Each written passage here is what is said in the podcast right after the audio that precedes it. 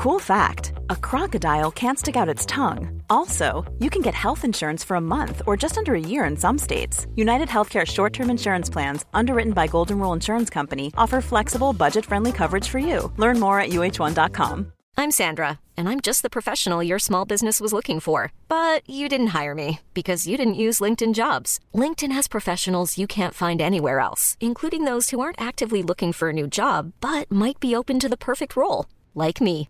In a given month, over 70% of LinkedIn users don't visit other leading job sites. So if you're not looking on LinkedIn, you'll miss out on great candidates like Sandra. Start hiring professionals like a professional. Post your free job on linkedin.com/achieve today.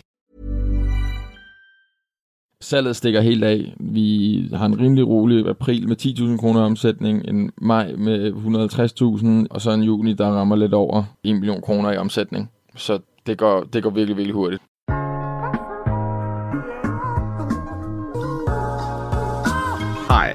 Mit navn er Esben Brandborg Østerby, og du lytter til iværksætterhistorier produceret af Podtribe Media. I denne episode skal du høre en ret særpræget historie om tre venner, der på Vium Gymnasie under det innovationsfag hører et oplæg med den kendte serieværksætter Kasper Blom. For det får dem for alvor til at få øjnene op for, at der er andre veje at gå end den gængse karrierestige. Derfor starter de to virksomheder, hvoraf den ene, Soundbox, førte dem over Atlanten som en af de meget få danske startups, der nogensinde er blevet optaget i verdens mest eftertragtede acceleratorprogram, Y Combinator. Og netop den oplevelse, altså hvad det helt præcis indebærer, kommer du til at høre medstifter Hjalte Emilio Witt fortælle meget mere om. Vi kommer også ind på deres vellykkede Kickstarter-kampagne, nogle store produktionsmæssige udfordringer og naturligvis om tilblivelsen af Soundbox. Som podcastmedie er vi desværre ikke underlagt de samme mediestøtteregler som de traditionelle medier, fordi reglerne endnu ikke er platformsneutrale. Og fordi det er svært at finde annoncører, så håber vi på, at du og de over 1100 andre lyttere vil støtte os med en lille mønt på tier.dk, så vi kan fortsætte med at producere kvalitetsindhold til dig. Ikke så meget mere snak. Lad os komme i gang. Rigtig gode lytter. Hjalte, ordet er dit.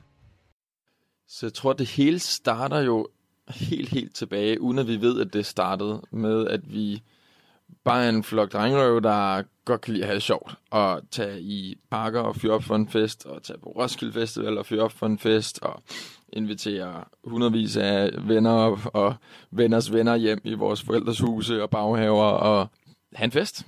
Så uden at vi ved det, er Sandbox jo allerede startet der, fordi at Christoffer og Jesper er jo begyndt at bygge de her anlæg, som er trækasser med bilbatterier og enheder i, så man kan læse online om, hvordan man bygger. Og den bruger vi jo så ihærdigt, og vi havde ingen idé om, at det så senere hen faktisk kunne være noget, vi ville ende med at bruge rigtig, rigtig lang tid på, sammen med en masse af vores venner. Så igennem 1., 2., 3.G, hvor det jo bare er fester og skole og helt normalt, ja, hvad man nu siger, hvad man nu gør, så vælger vi at have innovation i 3.G. Med, man kan have det som valgfag, og der er ni, der vælger at have det ud af en skole på 1000. Og så øh, jeg tænker man, det er nok bare, altså det, det er et sjovt og anderledes fag, og det, jeg tror igen, altså sådan, jeg tror ikke, vi har planlagt så meget andet, men, men bare, det virkede, det virkede rigtigt. Og så øhm, halvvejs ind i innovationsforløbet på Vium Gymnasium, der ser vi så et foredrag med Kasper Blom. Og øhm, efter foredraget med Kasper Blum besluttede vi os for, at den idé, som vi har i innovationsforløbet, måske skulle vi prøve at få den til at være mere end bare en idé, og mere end bare et skoleprojekt. Og det var jo så en helt anden boldgade, end det vi egentlig kom til at, at, at gå all in på. Men det var en, en social platform, der skulle forbinde øh, ældre og kommunen og foreninger, og vi lavede IT-kurser, og vi havde tænkt en helt stor plan, og altså det var den der... Øh, klassiske øh, 17-18-årige iværksætter, det er, hvor man tror, man kan presse 100 forskellige produkter ned i en service, men det vil virkelig tage mange år og, og rigtig mange ressourcer at få til at fungere. Men vi fik lavet alle de der fejl med at, at hyre en udvikler til 20.000 kroner, som ikke leverer noget, og prøve at sætte nogle Facebook-annoncer op selv, som overhovedet ikke performer, og stå på gaden og dele gavekort ud, og købe altså, print for 10.000 kroner, og ikke sælge det eneste IT-kursus. Snak med familie og venner, og sige, ja, fuck uddannelse, øhm, og sabbatårsrejser, det har vi ikke brug for. Brænde hele, alt hvad vi har, tid og energi, og, og børneopsparing og opsparing af på det her projekt, for formår vi at gøre øh, det, næste, det næste halve år. Og det er bare fucking så vigtigt, mand. Altså, det er så fedt, vi gjorde det fordi at, øh, det netværk og det erfaring og den mavepuster, vi fik af det, det var altafgørende for, at Soundbox er her, hvor det er i dag. Og sideløbende med, med det her sådan halve år, som ligesom strækker sig over, at vi bliver studenter og, og går ud af gymnasiet, og, har, og vi har så også flexjobs ved siden af, så det er så ligesom alle de penge, vi spilder, eller nej, vi ikke spilder, alle de penge, vi, vi bruger på at, at få rundt, de, dem tjener vi så også igen ved, at øh, vi har restaurantgigs, og hvad fanden vi sidder på studenterkontor, hvor vi har fleksible arbejdstider, og stoffer arbejder på Rigshospitalet. Så, så vi, vi, vi, sådan, vi er meget selvkørende, og er vi som villige til at sige, okay, vi betaler for vores egen uddannelse, fordi vi så det virkelig bare som en, en, et kompromis for at, at lære alt det, der skulle læres. Og vi havde faktisk også lavet os ind i et kontorfællesskab, så vi betalte for at kunne, vi arbejdede for at kunne arbejde øh, i bund og grund, og vi havde ikke nogen omsætning, vi havde ikke nogen konkret fastslået idé, vi havde ikke noget produkt, der kunne sælges, øh, men vi var bare sådan, vi skal bare ind i nærheden af andre iværksættere, og vi skal blive smittet, og vi skal have et netværk, og vi skal nok klare den på en eller anden mærkelig måde. Og så har vi jo så det her øh, sideprojekt, øhm, Soundbox, som vi tror er en, et hobby-sommerprojekt, fordi det, det kan det ikke passe, at man kan gøre en forretning ud af at lave det, man virkelig elsker. Og det er jo at feste med mennesker, og Christoffer og Jesper var så glade for at bygge højtalere. Jeg kom ligesom med ved at sige, jamen guys, jeg ved ikke en skid om højtalere, men jeg ved, hvad folk, som ikke ved noget om højtalere, vil have. Øh, så vi blev enige om, at, øh, at Jesper han stod for pengene og var CEO og, og skulle ligesom få piksen til at køre. Øh, Christoffer han skulle få produktet og logistikken til at køre, og jeg skulle øh, øh, få det her kommunikeret til, til de folk, som vi sælger til. Og det er jo folk, som bare vil have en fed fest, uden at bekymre sig. Så for, for mig gav det rigtig god mening, og, og gutterne var heldigvis også med på det. Så øhm, ja, hvad, skete? Der så? Ja. det er også været nogle år. Bum, så sidder vi her i dag. Det er lidt sådan, det føles nogle gange. Ja. Men I, så teamet bliver sat sammen, og... Øh... Ja, så vi har jo, altså det er jo ikke kun os tre her, vi har en, en del venner, som ligesom bakker op om det, og, og ender ud, og nogen, der lige skal overveje, skal jeg droppe studiet, og hvad skal jeg gøre, og sådan. Så det er også vigtigt at sige, at altså, det er virkelig ikke noget, vi har gjort alene. Der har virkelig, virkelig været mange øh, ind og ude, øh, som har støttet op om det i forskellige lederkanter. Så det føles mere som et, et 10 projekt fra, fra dag 1 af nærmest. Men der sker jo så det, at vi... Øh, altså, Jesper Kristoffer har allerede lagt en annonce op på Den Blå Avis, da vi gik ud af gymnasiet, og bevist, at okay, der er 200 mennesker, der ringer dem op ved en øh, annonce uden markedsføring. Så vi ved allerede, at der er en efterspørgsel. Men det, det virker også bare for godt til at være sandt. Så det er sådan, vi, vi har den her sådan, ah, vi kan sælge hundredvis, tusind øh, højtaler på Roskilde, men samtidig er der også sådan, lidt sådan en fornemmelse, sådan, hvorfor er der ikke så andre, der har gjort det?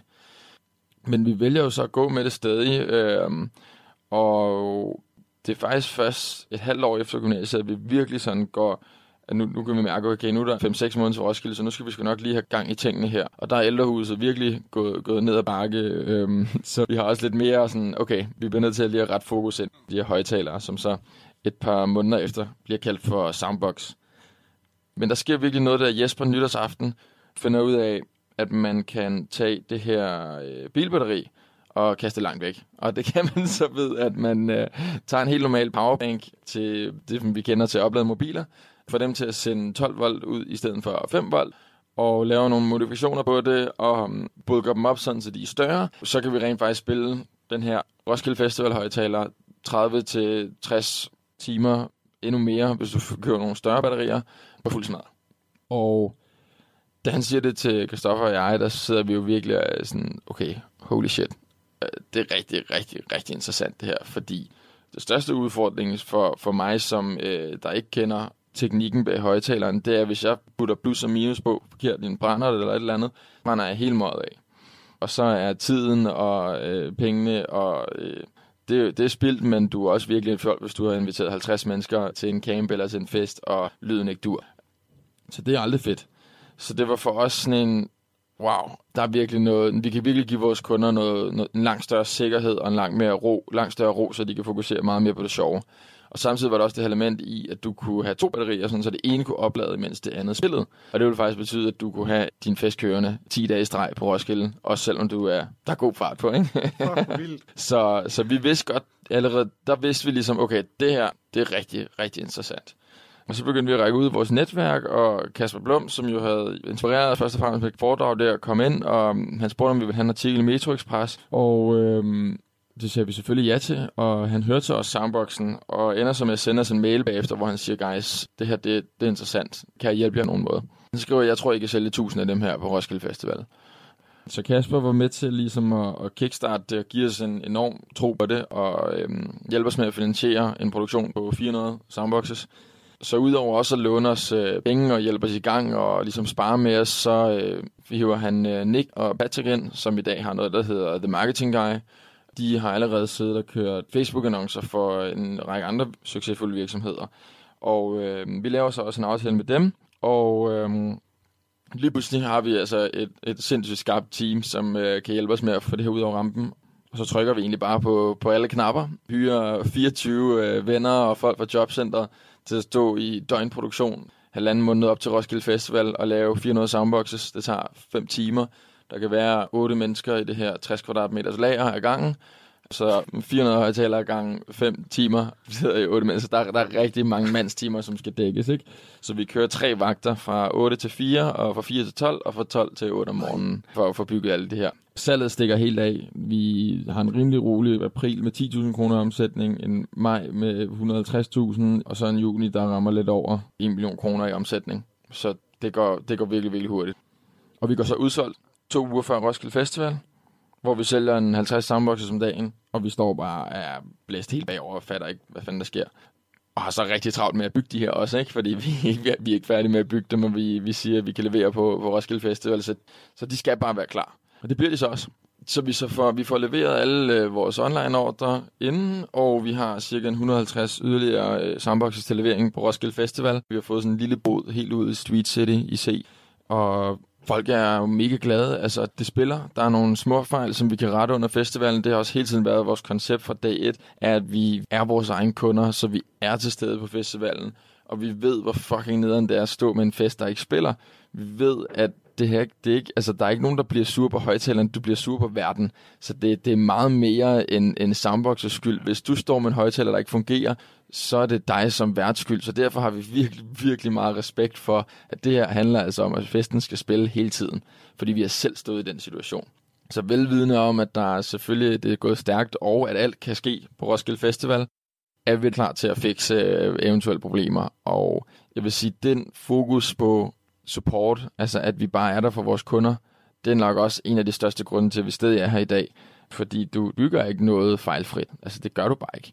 Og hvis du stræber efter at bygge det fejlfrit, så kommer det ikke ud over rampen. Specielt ikke, når du har så få ressourcer, som du har, når du starter en virksomhed som 18-19-årig. Så vores øh, mantra var hele tiden, jamen vi skal ikke have flere højtalere ud på markedet, end vi kan supportere og sørge for, at de spiller hele tiden. Så folk var mega glade. Øh, vi er jo totalt i øjenhøjde med vores kunder, så, så alle problemer blev løst, og 400 kunder havde en fed Roskilde Festival. Hvad sker der så efter Roskilde Festival? Alle de her folk her må have fået en fed oplevelse, og I har fået en wow-effekt af, at der er gået fra 100.000 til uh, over en million i omsætning på tre måneder. Hvad gør I så efterfølgende? Vi var helt smadret efter Roskilde, og vi havde virkelig brug for lige at prøve at forstå, hvad der skete. Så vi, vi tror alle sammen, vi har sådan en 10-dages sygdom øh, periode bagefter, eller i hvert fald meget halvhjertet øh, tilstedeværelse på kontoret, hvor vi så lige samles og bliver, kigger hinanden i øjnene og siger, hvad er det, vi vil. Og øh, nogle af de venner, som var med fra starten, blev hængende, og nogle af de venner, der var med fra starten, sagde, jeg vil rigtig gerne studere, eller jeg vil gerne øh, gøre noget andet. Fordi det var også hårdt, altså det, der er ikke noget, der kommer gratis, vel? Så det er jo, det var en prioriteringssag for alle. Så vi kiggede, vi, sad, vi sad, samlede alle, der har været med på rejsen, og ligesom øh, blev enige om, who's in it for the long run. I tog simpelthen et møde, Ja, ja, altså... I sidder rundt om bordet og 100%. og snakker om, hvad, hvad skal der ske nu? Ja. Nu har vi faktisk solgt for ret mange. Vi gav den gas her over sommeren. Hvad, skal, skal vi drive det her til det næste step, og hvem er med, hvem er Præcis. Fordi vi kunne også godt se lige pludselig på efterspørgselen, at det var faktisk, altså 300 af de 400 salg var, var nok i hvert fald Roskilde men det blev også, efterspørgselen blev ved. Ja. Og det var sportsklubber, og det var havefester, og det var, altså you name it, alle folk, der havde brug for en højtaler til at spille en kæmpe fed fest op, uden at bekymre sig om noget som helst. Den convenience er der bare ikke nogen, der har, der har taget før, og der er ikke nogen, der har bygget et premium produkt. Øhm, det. Især det her med, at øh, folk bliver fulde, og man vælter ind over det, der bliver kastet dåser, og jeg ved ikke hvad. Præcis. Og så kiggede vi samtidig også på, jamen, hvad er der derude? Der er ikke nogen, der har gjort, hvad GoGo og Red Bull og Beats har gjort for, for højtalerindustrien. Hvorfor fanden er alle højtalervirksomheder så røvkedelige? Og vi begyndte lige pludselig sådan at se, bygge den her idé om, okay, det her kunne virkelig blive stort. Og det kunne vi faktisk godt bruge de næste 5, 10, 20, whatever det nu skal tage år. Så satte vi os ned og besluttede os for at gå all in. Ikke noget sabbatår, ingen rejser, ingen kære... Øh, ja. I har jo været rigtig unge på det her tidspunkt. Hvordan har jeres øh, netværk, familie videre taget imod det? Folk er opbakkende, men de er også sådan lidt, ja ja, det er godt med jer. Nu, nu, vi, vi ses om et år, når I lige slapper lidt af, ikke? Fordi men, når man er i den her periode, altså du, man er jo totalt besat. Det eneste, man vil, er bare at få det her til at ske. Så jeg tror lidt sådan, folk, øh, folk får sådan en, ja, nu lader vi dem bare gøre deres ting, og så kan de, så kan de komme tilbage og være normale, når, når, når, når det hele crasher, eller hvad de nu tror. Der er også nogen, der troet på os, men der er også mange, der ikke troede på os.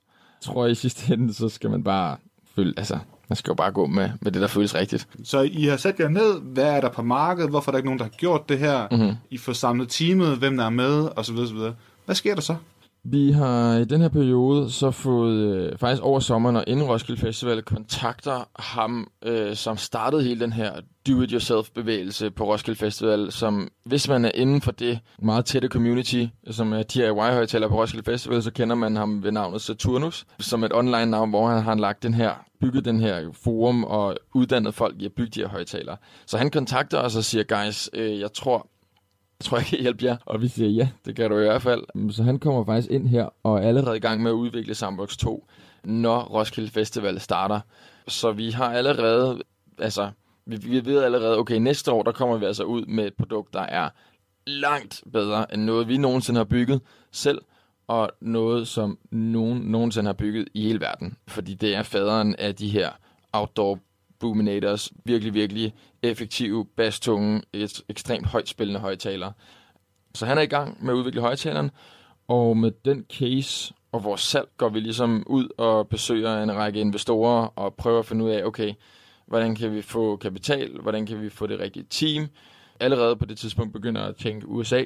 Vi har ikke rigtig nogen grænser for, hvad vi tror er muligt. Og det er både en kæmpe fordel og en kæmpe svaghed.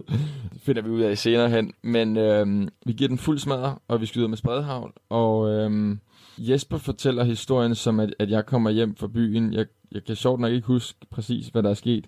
Men øhm, i hvert fald bliver vi hugt på at ansøge til en accelerator, som hedder Y Combinator. Og sideløbende har vi den her snak med de danske investorer, så vi har fået en, øh, en investering fra stifteren af, hvad hedder det, Hi-Fi-klubben, Peter Lyngdorf.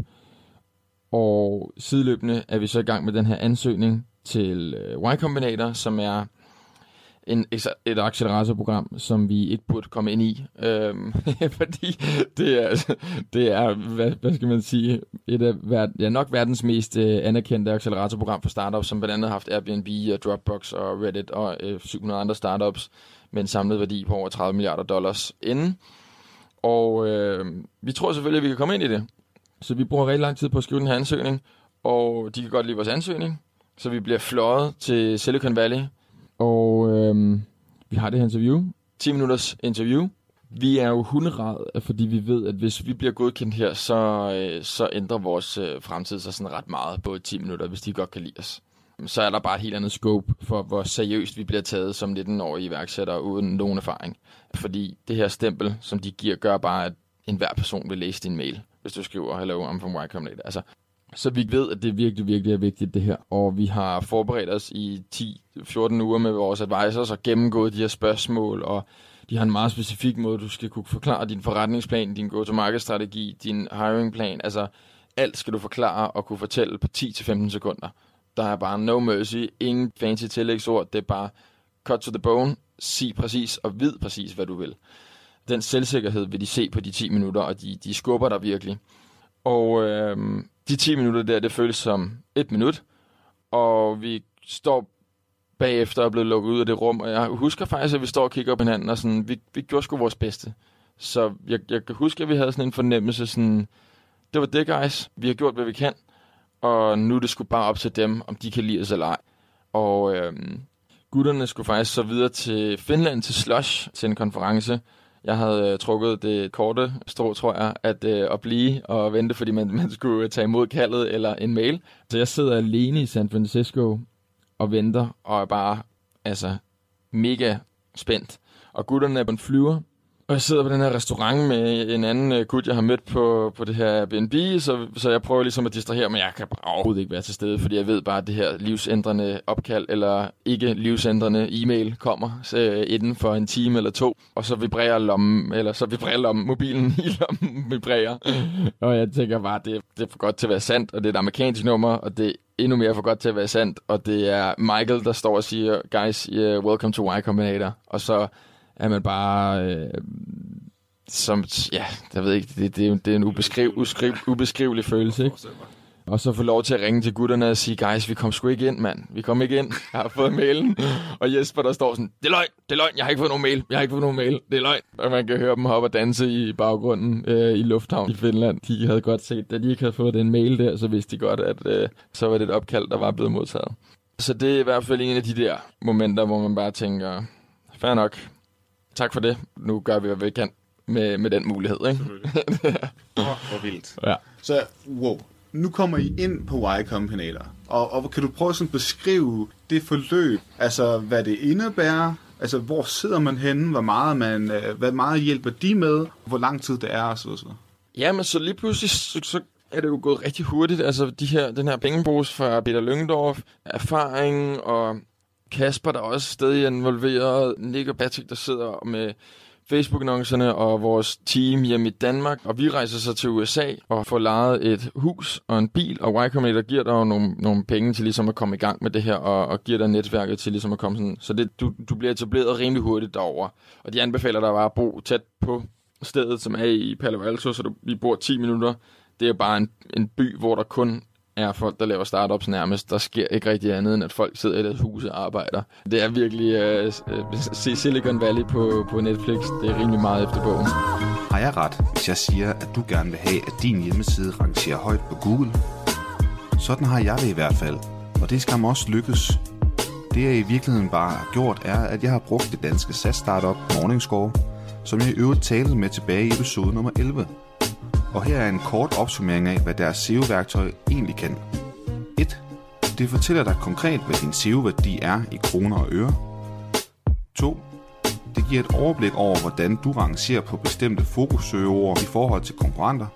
Og sidst, men ikke mindst, fortæller værktøjet, hvordan man med simple missioner kan optimere ens SEO. Fordi du lytter til iværksætterhistorier, kan du eksklusivt få 25% rabat på Morningscore det eneste du skal gøre er at bruge rabatkoden IVH podcast. Prøv det af. De første 14 dage er gratis. Så jeg tror, det Wine Combinator så gør for os de næste 3, 4, 5 måneder, det er egentlig ret interessant, fordi man tror jo, at det er en eller anden... Der er måske et eller andet helt magisk bag de døre der, hvis, hvis de kan bygge den track record, de har med deres firma og et eller andet og uden at sådan skulle pusse vores egen glorie for meget, men jeg synes også, vi skal have lov til at give janteloven en fuckfinger, så vil jeg sige først og fremmest, at altså, deres vettingproces og den måde, de screener founders på, er nok hovedårsagen til, at de har gjort det rigtig godt. Så først og fremmest får de nogle folk ind, som er sindssygt dedikeret til deres projekt. Og så bliver man faktisk overrasket over, hvor, hvor lidt de egentlig gør. Samtidig med, at man også bliver sindssygt overrasket over kvaliteten af den tid, man så bruger sammen med. Så du får en gruppepartner, som er en founder, som selv har solgt et firma. Vi fik Michael, som var med til at sælge Twitch for 800 millioner dollars. Øh, noget af den stil. Og han bliver så din faste sparringspartner en gang om ugen, for har du en halv time med ham, der er group dinners, du bliver sat sammen med andre firmaer, som ligesom øh, har noget at gøre med, med din sektor eller dit øh, modningsstadie og din øh, go-to-market-strategi, så du kan spare med dem. Der er 100 firmaer, der bliver godkendt i vores batch. Så hver tirsdag er der en middag for alle, hvor at der så er et øh, foredrag fra nogle tidligere Y Combinator founders, og det kan være alt fra Airbnb founders til whatever. Så der er, der er rigtig meget input, og der er en lille smule sådan, hvordan håndterer vi den her problemstilling, men de guider dig egentlig i bund og grund til at tage beslutningerne selv. Det tror jeg ligesom er en ret unik oplevelse, som jeg bliver ved med, og som jeg har citeret mange gange, at det her med, at altså, vi spurgte Michael, skal vi gå med A, B eller C? Og han kigger bare på os og siger, det er jo jer, der ved det, det er jeres firma. Så det her med, når der sidder en mand, der har solgt et firma for 800 millioner dollars foran dig, og fortæller dig, at du ved faktisk bedre end ham, hvad for en løsning du skal gå med, det gør enormt meget. Altså, fordi hvis du sidder alene i din kælder i, i, i lille Danmark, altså det er mega mærkeligt, fordi man burde jo godt kunne sige det til sig selv, men nogle gange har, har man bare brug for det skub. Så jeg tror i sidste ende, det Y Combinator virkelig giver en, det er en helt sindssyg tro på, at du kan godt det her, fordi du har tonsvis af folk rundt omkring dig, der har gjort det før, samtidig med, at du bliver enormt ydmyg over for den opgave, der ligger foran dig, fordi de fortæller de helt ærlige, hårde, ubarberede historier, som ikke bare er en øh, Metro Express-artikel, som, hvor der står øh, millionfyrende... Altså, det er jo så distortet fra virkeligheden, hvad vi ser i medierne kontra, hvad der egentlig sker bag de her kulisserne på de her iværksætter. Der er ikke noget, der er en overnight succes, og det får du virkelig banket ind og vist under Y Combinator-forløbet. Og du får enormt meget respekt for founder-problemer. De dykker meget ind i de her top courses til at startups crasher. Og det er blandt andet founder-problemer, som er en af top courses. De, der er psykologer tilknyttet til programmet. Der er øh, gruppepartner. Så, så når du har et specifikt spørgsmål om branding, så kan du få kontakt med en, der har siddet og rådgivet om branding i 20 år, og har bygget en virksomhed selv, og har drevet en, altså det samme med product og, og være CEO og være partner til, til en CEO. Altså de har alle små problemstillinger, som er, hvor, hvor hvis du ikke isolerer dem enkeltvis og dykker ned i root causes, så er du fucked. Dem tager de fat i, og de tager fat i root causes, og de hjælper dig, og øh, de skubber dig fremad. Og de giver dig troen og viden om, at det er dig, der skal løse problemerne selv. Du kan ikke outsource problemer. Så i virkeligheden så får I bare lov til at sidde i jeres hus. Der er nogle rådgivningstimer, der er nogle oplag osv., men det er sådan set det. Ja, altså 95, hvis ikke 99 procent af tiden, er du bare en hånd og arbejder. Og ja. Men der er det ikke noget med, at de så også har sat nogle milestones op for, hvad I skal? At der er noget med noget, så skal I vækste fra, fra, fra ugerne fremadrettet og så videre. Jo, altså du kan sige, at der er ikke noget, du skal, fordi at okay. du er der for, for egen fri vilje. Men de skubber dig, og de, de, altså, de, er, til, de er først tilfredse, de, der er ikke noget klap på skulderen, medmindre du har 20% øh, month-to-month øh, vækst. Altså sådan nogle ting, ikke? Så det er super hardcore, og det, det er en helt anden mentalitet, end hvad vi er vant til hjemme i Danmark. Det må man sige. Hvad tager I så fat på, mens I sidder derovre? Hele vores projekt bliver, at teamet derhjemme er i gang med at færdigudvikle øh, Soundbox. Den, som bliver ligesom, som vi kalder for Soundbox 1 øh, globalt. Og øhm, jo, men så sammen, øh, i samarbejde med Michael, vores gode partner for Y Combinator, besluttede vi os for, at det ville være det rigtige for os at lave en Kickstarter-kampagne. Vi vil gerne ud på øh, ja, altså den globale scene med det her produkt, og vi mener, der der er et langt større marked for det end bare Danmark. Så de næste par måneder går med at få lavet øh, de helt perfekte videoer. Vi går efter sådan meget autentisk og super low-key rigtige fester. Vi filmer nærmest det hele selv, og øh, får nogen øh, hjemme i Danmark til at klippe det sammen køre Facebook-annoncer til at samle e-mails ind, hvor vi ligesom teaser det her produkt. Det handler rigtig meget om, at du ved, at du rammer målet første dag, fordi så får du meget mere traction på øh, Kickstarters organiske søgning. Så vi forbereder ligesom, at alt skal spille den 1. marts, og vi kan trykke på den store fede launch-knap.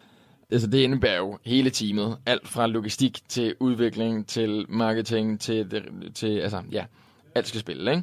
Og der er også alle mulige backend ting, som man skal styre på med taxes og øh, elektroniske tilladelser, altså til det produkt kommer ud på markedet. Så der ligger en masse forarbejde i sådan en her kampagne. Og 1. marts trykker vi launch, og er enormt spændte. Vi har sat vores mål til at være 100.000 dollars, som vi siger, det skal vi, det skal vi i hvert fald nå på første dag, fordi at så øh, igen, så får du det, så får du den her PR øh, værdi. Og vi trykker, og jeg tror, sender den her e-mail ud til vores kunder, som allerede sammen ved, at de skal sidde klar, hvis de vil have den bedste deal. Og jeg tror allerede efter et kvarter eller 20 minutter, så øh, har vi refreshet et par gange, og den går bare fra 10.000 dollars til 50.000 dollars til 100.000 dollars på noget, der føles som øh, meget få minutter. Så det er jo fantastisk så er vi ligesom i gang igen, ikke? så, så, så vi, har, vi har siddet på den der sådan, at bygge op til det her, og så kan man bare se det der tal bare brage op. Det, det, det er øhm. lidt ligesom, da I satte annoncen. ja, altså, I, I har forventet måske en 5-6 stykker, der ringer og siger, vi vil gerne have den der, ja, ja, og så er der 200 henvendelser igen. Ja. Ja. Og I hvad havde I sat en mål på 50-100.000? Ja, og så ender kampagnen så med at ligge på 780.000 dollars over de næste par dage, eller næste 30 dage. Og så har vi jo så lige pludselig 1500 øh, sambox, der skal levere til, hele, til kunder over hele verden. Så, øh, og det er jo så der, hvor familie og venner sådan, nej, I klarede den, I klarede den, og sådan, ja, men nu begynder arbejdet, ikke? Nu begynder det virkelig arbejde. Så der ligger et par rigtig interessante måneder foran os her. Men øh, det, var, det var rigtig godt. Nu begynder alt det her med fragt, jo. Præcis. Og, og finde nogen, der... Og altså, produktion. Produktion, og... ja, og mellemdestination og alt ja. pis. Hvad, hvad, prøv at tage os med på den, fordi det er jo i virkeligheden nogle udfordringer, som, øh, som mange måske kunne bokse med af dem, som der sidder og lytter derude, som, øh, som producerer noget. Ja, ja, og der er jo masser af øh, historier om Kickstarter-kampagner, der aldrig nogensinde får leveret, fordi at øh, de øh, undervurderer, hvad produktet koster i virkeligheden, når det bliver sat i produktion, og der kan ske så mange ting. Der er så mange led, så mange mennesker, så mange forskellige kulturer, du samarbejder med. Der skal gå noget galt. Altså, det er bare hovedreglen med at lave hardware. Vi tog det, som føltes som den sikre vej, og var at gå med den dyreste og den mest kendte produktionspartner, du kunne øh, tage. Og det betød så bare, at de var ret ligeglade med os, fordi det var så små kvantiteter i forhold til, hvad de normalt var vant til. Så da tingene spidsede lidt andet, og der var nogle, øh, nogle udfordringer, så blev vi bare droppet.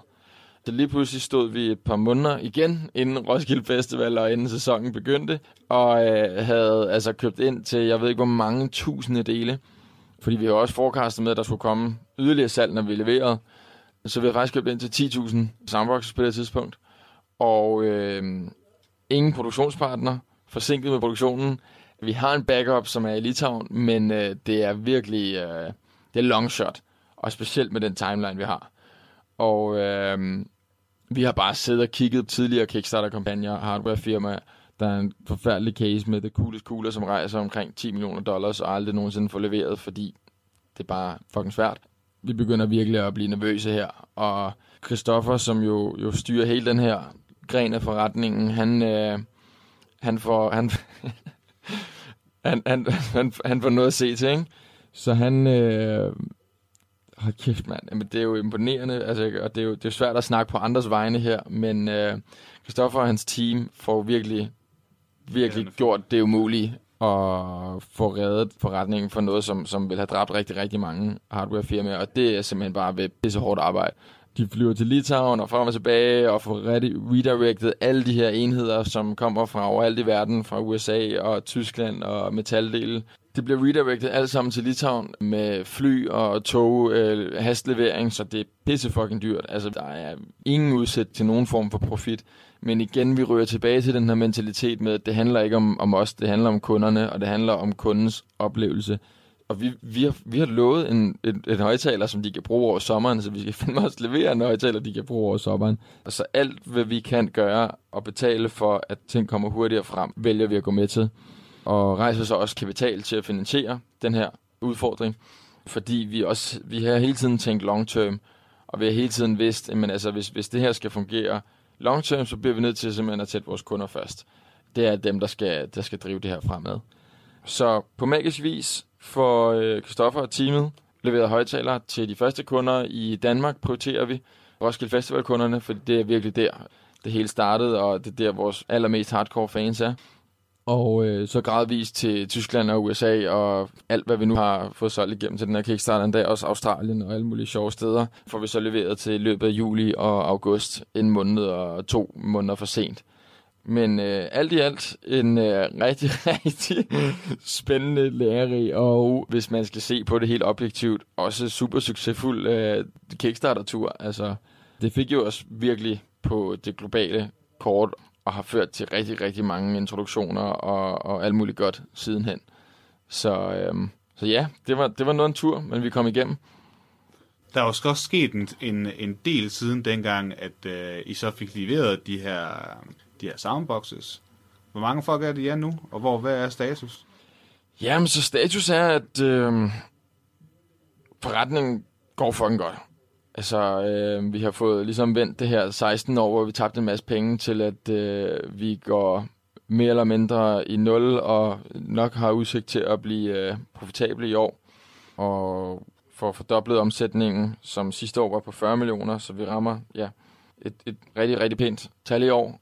Og der ruller 85 stjerner reviews ind hele tiden, og folk ringer os op og fortæller os og kommer med historier om, hvordan det her det ændrer deres liv. Jeg var nede i Texas og besøgte en kunde, som er, han, er, han har en cykeltaxa, han har bare fortalt, hvordan det her, det, det, får ham, det får ham til at møde mennesker på en helt anden måde, og hans omsætning er steget, og altså Samboksen har allerede tjent sig ind, fordi den, den, den skaffer ham flere kunder. Og det er bare et absurd eksempel på, hvordan altså, det her kan bruges til så meget mere end Roskilde Festival, og det er jo igen bare alle steder, hvor folk har brug for høj lyd, uden at bekymre sig. Øh, vi plejer at afslutte øh, podcast med to spørgsmål. Mm-hmm. Så hvis, øh, hvis du kunne prøve sådan at give os et bud på, hvis nu du øh, skulle starte forfra, Mm-hmm. uden penge, men med alle de læringer, du har gjort der i dag, Mm-hmm. hvad vil du så have gjort anderledes? så vil det... Altså, jeg har et eller andet rebelsk inde i mig, der bare hader struktur og rammer og regler. Øh, men jeg må så bare erkende, at specielt når man øh, vækster, øh, struktur er fucking fantastisk, fordi det sætter dine idéer øh, inden for... Øh, og det tillader meget mere kreativitet, hvis du laver nogle rammer, hvor din kreativitet må udfolde sig. Altså for halvandet to år siden satte vi tre values op, som hed No Bullshit, Renegade og Outgoing. Og det var parametre, som skulle guide vores beslutninger i marketing. Og det har selvfølgelig mere relevant, hvis man har været internt. Men sådan noget med at have nogle simple rammer, der guider beslutninger, så du, ikke, du kan ikke tillade dig selv at skyde med spredehavl. Altså, jeg tror, vi glemmer lidt at, at sige, hvis vi vil bygge verdens fedeste firma, så bliver vi nødt til at behandle os selv som verdens bedste atleter gør. Altså, vi bliver nødt til at implementere rutiner, der gør, at vi har vi er til stede med vores venner og familie, og vi kan lægge telefonen væk. Vi bliver nødt til at implementere rutiner, der sørger for, at vi får den rigtige søvn og det rigtige mad, og øh, vi bliver nødt til at lave rutiner, der sørger for, at vi, vi har tid, og vi får prioriteret de ting, der er vigtige for os, fordi hvis nogle tosser, som også ikke gør det, så, øh, så bliver vi bims, og vi glemmer, vi glemmer, hvorfor vi egentlig gør det, vi gør, fordi man bliver så opslugt af, af det, man laver. Og øhm, så rutiner, struktur og, og være meget bevidst om sine værdier. Hvad er det, der guider ens beslutninger? Både som team, både som virksomhed og som individuel person. Det har været noget, øhm, vi har arbejdet med det sidste halvandet år. Hold kæft for, altså resultaterne er virkelig, virkelig imponerende.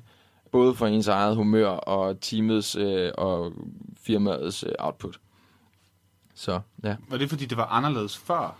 Der var jo ikke nogen rutiner, der var ingen struktur, vi, der var ingen værdisæt, vi var bevidste om. Vi gjorde bare fuldstændig, hvad der passede os. Ja. Så det, var, det, var, ja, så det var noget en omvæltning. det kræver bare lidt mere... Jeg ved ikke om... Jeg er ikke så stor fan af ordet held. Fordi jeg synes ikke, vi har været heldige. Jeg synes, vi har været dygtige til at søge heldet. Altså held kommer ikke, hvis du ikke søger det. Men det kræver, hvis jeg skal bruge ordet, så kræver det mere held øh, at komme ud over rampen, hvis du ikke er bevidst om, hvorfor du tager de valg, som du gør, og hvis du ikke har sat struktur, og hvis du ikke har altså fucking lagt en, bare en 3-6 måneders plan for, hvad der sker. Hvis du bare arbejder dag for dag og gør, hvad du lige synes er sjovt i dag, så minimerer du bare, så sætter du ikke dig selv op til succes. Det gør du sgu ikke. Det er rigtig interessant. Altså det, øh, det, det har jeg også arbejdet med mange gange, mm-hmm. også i salgsbranchen, at man sætter delimodsætninger. Mm. Der er selvfølgelig en vision, man skal arbejde ud fra, og der er den peak, vi gerne vil op på. Ja. Men også bare at sige, jamen sådan sidder man jo i en salgsafdeling. Præcis. Øh, hvis man skal sidde og lave en marketingkampagne, hvad er succeskriteriet for det her? Vi Ja. bruger 5 dollars på den per klik her, hvis vi får 15, hvis, hvis der alligevel er nogen, som øh, Præcis. køber det sidste ende, så er det det værd. Det er det. Og jeg tror også, en af de store grunde til det er, at hvis du er en sulten iværksætter, så betyder det også, at du sjældent er aldrig, du er aldrig tilfreds. Så hvis du ikke sætter delmål, så du kan se, hvornår du har gjort det godt, så får du aldrig nogensinde en følelse af, kæft, jeg havde en god dag. Fordi du vil hele tiden have mere. Og der bliver man nødt til at lære den der balance mellem, hvordan styrer jeg min sult, og hvornår, hvordan holder jeg motivationen kørende, blandet med, hvordan kan jeg give mig selv og mit team en kæmpe high five og sige, godt gået. Fordi det er også pissehammerende vigtigt at gå hjem og sige, i dag gjorde jeg præcis, hvad jeg skulle, og nu kan jeg slappe af. Ja. Så jeg kan være klar til i morgen. så, Præcis. Jeg synes, det er en god pointe. Vi plejer at afslutte med, at hvis nu du skulle øh, nominere en til podcasten, altså en historie, som du kender, eller som du godt kunne tænke dig at høre, som vi skulle tale med her på podcasten, hvem skulle det så være? så skal I snakke med Karl Kronika og Kobus. Ja, Kender I dem? ja det er et PR-bureau. Ja, Jo, jo. altså, Karl, øh, det skal nok stikke helt af for ham. Hvad mener du? på den gode måde. ja, men altså, der, der er gang i dem. De er nogle fede gutter. Og de har gjort det godt. Så det skal I snakke med. Og de er bare unge og knald i røv. Altså, der er knald i den, ikke? Ja. Ja. Altså, Karls historie er bare for fed, fordi han har sat sig ned og begyndt som udvikler som 13-14-årig. Og altså, Nå, ja, ja. okay. Og tjente, tjente allerede selv sine penge, øh, mens andre gik, var 8. og 9. klasse studerende, så sad han og programmerede hjemmesider til folk. Og begyndte på sit PR-bureau som 16-årig, og altså sådan, Okay. Ja. Det er sådan en god historie. Ja. Ja. for han er også meget ung. Han er 19 år eller sådan noget nu, Ja. og de har et team på en 8-10 Han mand, har tror jeg. mødt sådan nogen ude på, på Tech Barbecue også, og har snakket med dem før også. Ja. Fedt. Godt. Jamen, øh, tusind tak for, øh, for snakken, Jelle. Det var virkelig, virkelig spændende. Ja, fedt. Selv tak. Det var altså historien om Soundbox. På mandag kommer du til at høre iværksætterhistorien om Aalborgensiske Shaping New Tomorrow, som virkelig har fået vind under sejlene efter deres deltagelse i Løvens Hule sæson 4. Vi endte jo med at omsætte for, for 35 millioner kroner i 18, hvilket jo er, er super godt. Især taget i betragtning af, at øh, vores øh, regnskabsår er skævt, så det øh, er er super positivt. Husk i øvrigt, at vi fra og med september lancerer et nyt miniformat hver onsdag, hvor vi i 10-15 minutter har rent fokus på business. Vi har allerede fået de første henvendelser, men hvis du godt kunne tænke dig at deltage, så kontakt mig endelig på esben og det er med AE i stedet for E. Kan du have en rigtig god entreprenant dag, til vi høres ved. Hej.